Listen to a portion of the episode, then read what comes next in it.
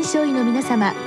入気の論剤のパイオニア恐林製薬がお招きするドクターサロンにどうぞ今日はお客様に人法法律事務所弁護士桑原博道さんをお招きしておりますサロンドクターは順天堂大学教授池田志学さんです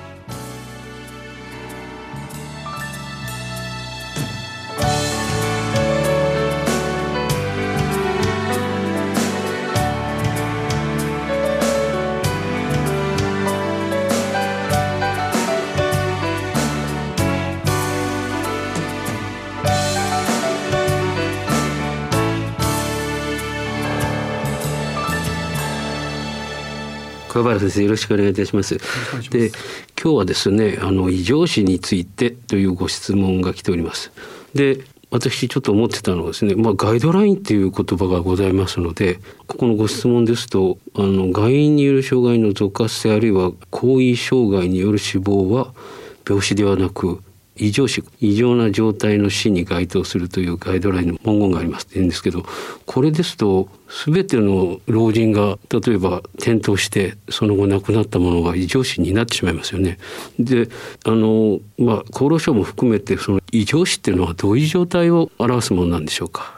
こちらのですねガイドラインというのは法医学会がかつて出していたガイドラインでしてコンセンサスがあるかというとそうでもないんですね。で池田先生おっしゃった通り厚生労働省がどう考えているかということが大事だと思うんですが厚生労働省の通知ではまず死体の外表面に異常があるかどうかそれから外表面に異常がなくても死体を発見されるに至ったいきさつとか発見場所とか状況とかそういったものを総合的に判断して異常かどうかを考えましょうということになっています。あということはガイドライン、まあ、これは日本法医学会が作ったものとそれから厚労省の通達と2つあるということなんですね。そうですねただし時期的には厚生労働省のものは2019年に出てまして法医学会のものは1994年に出ていますのでやはりここは厚生労働省の方が、まあ、主な見解と考えてよろしいかなと思います。随分時間的にもギャップがあるわけですねこれ。じゃあやはりあの法律家の先生方もやっぱり厚労省の通知をもとに判断されているということですね。そうですね。あの我々医療弁護士はそのようにしているかと思います。はいでこの異常死であるかないか、まあ、いきさつも含めて総合的に判断するということなんですけども誰が判断するんでしょうか？これは医師が判断することになりますあではあのご質問ですとここの施設のえー、所属する医師が判断するということなんですね。そうですねでその場合ですねなかなかその 後半のご質問にもあるんですけれども入居者虐待等の報告もあるので、えー、事故以後に経過に異常がないとしても警察による検証が必要なんでしょうかというこれまあちょっと言い方あれですけど転倒からおかしくなる方ってもう高齢者ですからもう当たり前のような形なんですけどこれ全てあの所属医師はですねこういう虐待等を調べなきゃいけないんでしょうか？それはですね先ほどの厚生労働省の通知からするとそうではないということになると思います。先ほど申し上げました通りいきさつというものも考慮の要素になってきますのでいきさつからして異常と言えるかどうか。例えばですねこの患者さんがまあ転落してしまうのもおかしくないようなもともとの状況だったということになると実際に転落したとしても異常ということにはならないと思います。一方でまさかこの人が転落するなんておかしいよねなんていうことになるとこの方がご質問されているよりもしかしたら虐待ということもあるかもしれないのでじゃあその可能性が少しでもあるのであれば届け出をしよ。う、こんな話になるのかなと思います。なるほど。そういったまあ本当にいきさつっていうのが大切なんだと思うんですけれどもそれでまあ医師がこれは異常死かなと判断した場合ですね、えーと届けるのはどこに届けるんでしょうか？それは所轄の警察署ということになります。あ警察に届けるわけですね、はい、そしてまあ警察とその主治医がまた話をすると思うんですけれどもなんでこれが異常して判断したんだとかそういったことは聞かれるんでしょうか？一般的な運用としてはどうしてそれを届け出たのかということまでは聞かれていないかなと思いますね。届け出がなされたという結論それ自体をもって警察署はさて次はどうしようかということを考えるのではないかなと思います。なるほど、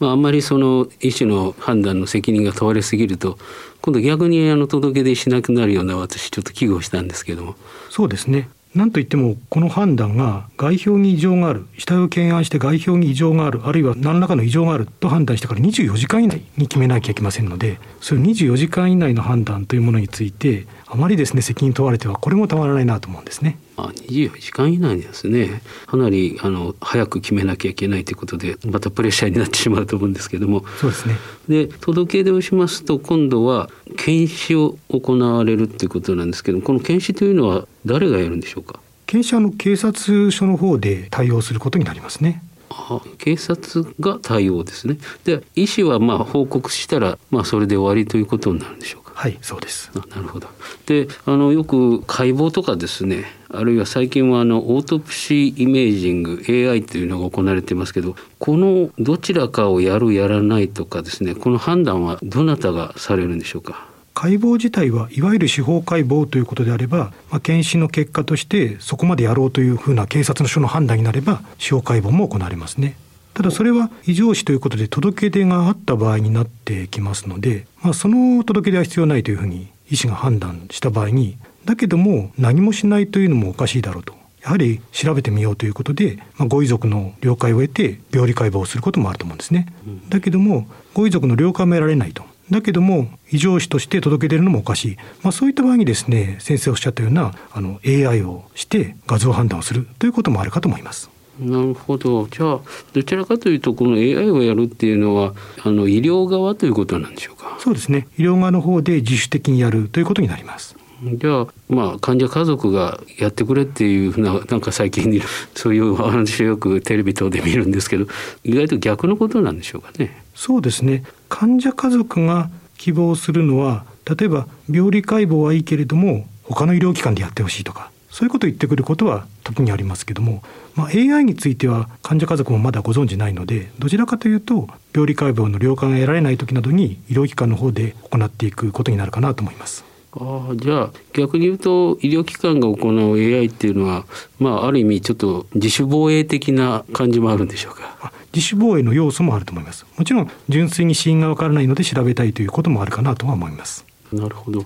であのまあこれ医療士として届け出があってもう検視をするってことになった。らこれは家族は解剖に関して同意しないっていう可能性もあるんでしょうか？同意しないという可能性もあることはありますけれども家族の方で同意しないとできないものでもないということがございますのでまあ、時にあるトラブルとしては、まあ、医師の方で異常死であると判断して警察に届け出をして警察の方で紹介棒をしてしまった。それは家族としては望んでないということもあってそういう場合にはですねなぜ届け出たんだなんていうことで医師が責められてしまうこともあります。あじゃあ家族がじゃあ解剖してほしくないって言っても警察の権限で解剖するってこともあるということですか？あります。あなんか不思議な感じしますね。不思議なんですね。結局この制度というのがその家族のためにやるとか病院のためにやるというよりも死因というものをしっかりあの決めましょうというための制度になってくるので何かそこに犯罪があるかもしれないと。異常死の場合は犯罪があるかもしれない、まあ、そういったことで警察に届け出るという制度になっているものですから、まあ、家族の意思と離れてこういうことになってしまうこともあります。でも逆に言いますとその所属する施設でのあの異常死の報告ってなかなか医師にとっては勇気のいることですね。勇気がいりますね。そういった意味で家族から責められてしまうこともありえますので、うん、でまああの検証の結果解剖もしたとそれで、まあ、ちょっとこれおかしいんじゃないかということになると今度は施設それから家族とかをずっとこう調べていくんでしょうか。そうですね。あの事情聴取がされると思います。うん。で実際ですね私よく分かりませんけれどもどのくらいの数が異常死として報告されていてそして解剖に至るものはどのくらいかとかそういうデータはあるんでしょうか？実際のデータとなるとすぐにちょっと私も思い浮かびませんけれども私の肌感覚としては医療事故調査制度ができてからはこういった届け出がなされる例は減ってきているようには感じます。あ逆に減るんですか？はい。それはいわゆる異常死として扱うよりも医療事故として扱うという方向に来てるということなんでしょうか？そうですね。もともと一章21条というものが死因の究明のために何かをして再発防止策を練るための医療安全の制度としては機能していないという批判があってなのでその代替としてできたのが医療事故調査制度のものですから。なのでもともとは異常死として届け出ていたものの一部分というのがもう医療事故調査制度の対象としましょうということで異常死の対象にしないということも実務上は結構あるのかなと思います。ああなるほど。その調査制度っていうのは警察機関とは全く別に独立されているのでどっちかというと異常死として届けると警察に関するもの。そして調査制度によるとまあ、え厚労省側のものというそういう考えなんでしょうか？そうですね。まあ、厚労省といいますか、医療安全調査機構の側になってくるということになります。あの理論的にはですね両者が一つのあの亡くなった死体について重複することはありえますけれども実務上の運用としてはそのような形になっているかと思います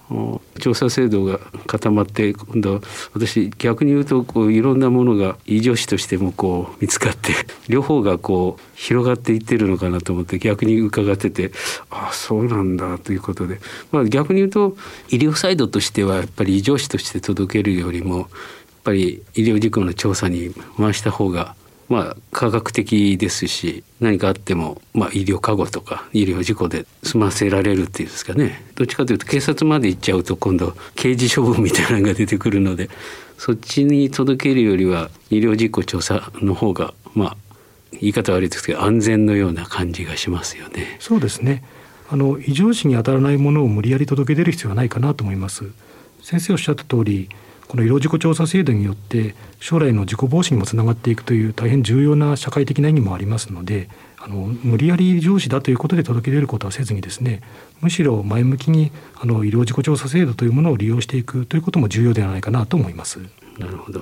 で今日お話を伺ってこのガイドライン1994年版とで厚労省から通知が来たのとすごく時間差ございますよね。そこら辺のあの時系列的なことと社会のこう変化というものがやはりちょっとこうこのガイドラインを読んだ形でちょっとずれてるんでしょうかねやっぱり。そうですねあのやっぱりまあ今は昔とは少し違っていてこういった公的な考え方もあるのであの以前よりは安心して医療ができる状況になっているかなというふうに思っています。じゃあまあ、あの高齢者でいきさつで特に問題なければあまり異常死というふうに考えないで組織内のですね圧力を生むようなこともあまりしなくていいということでございますね。そうですね。あの届け出というのは圧力を生むことにもなりますので、そういった点からもあの無理やり該当させるとして異常死として警察に届ける必要はないかなと思います。どうもありがとうございました。ありがとうございました。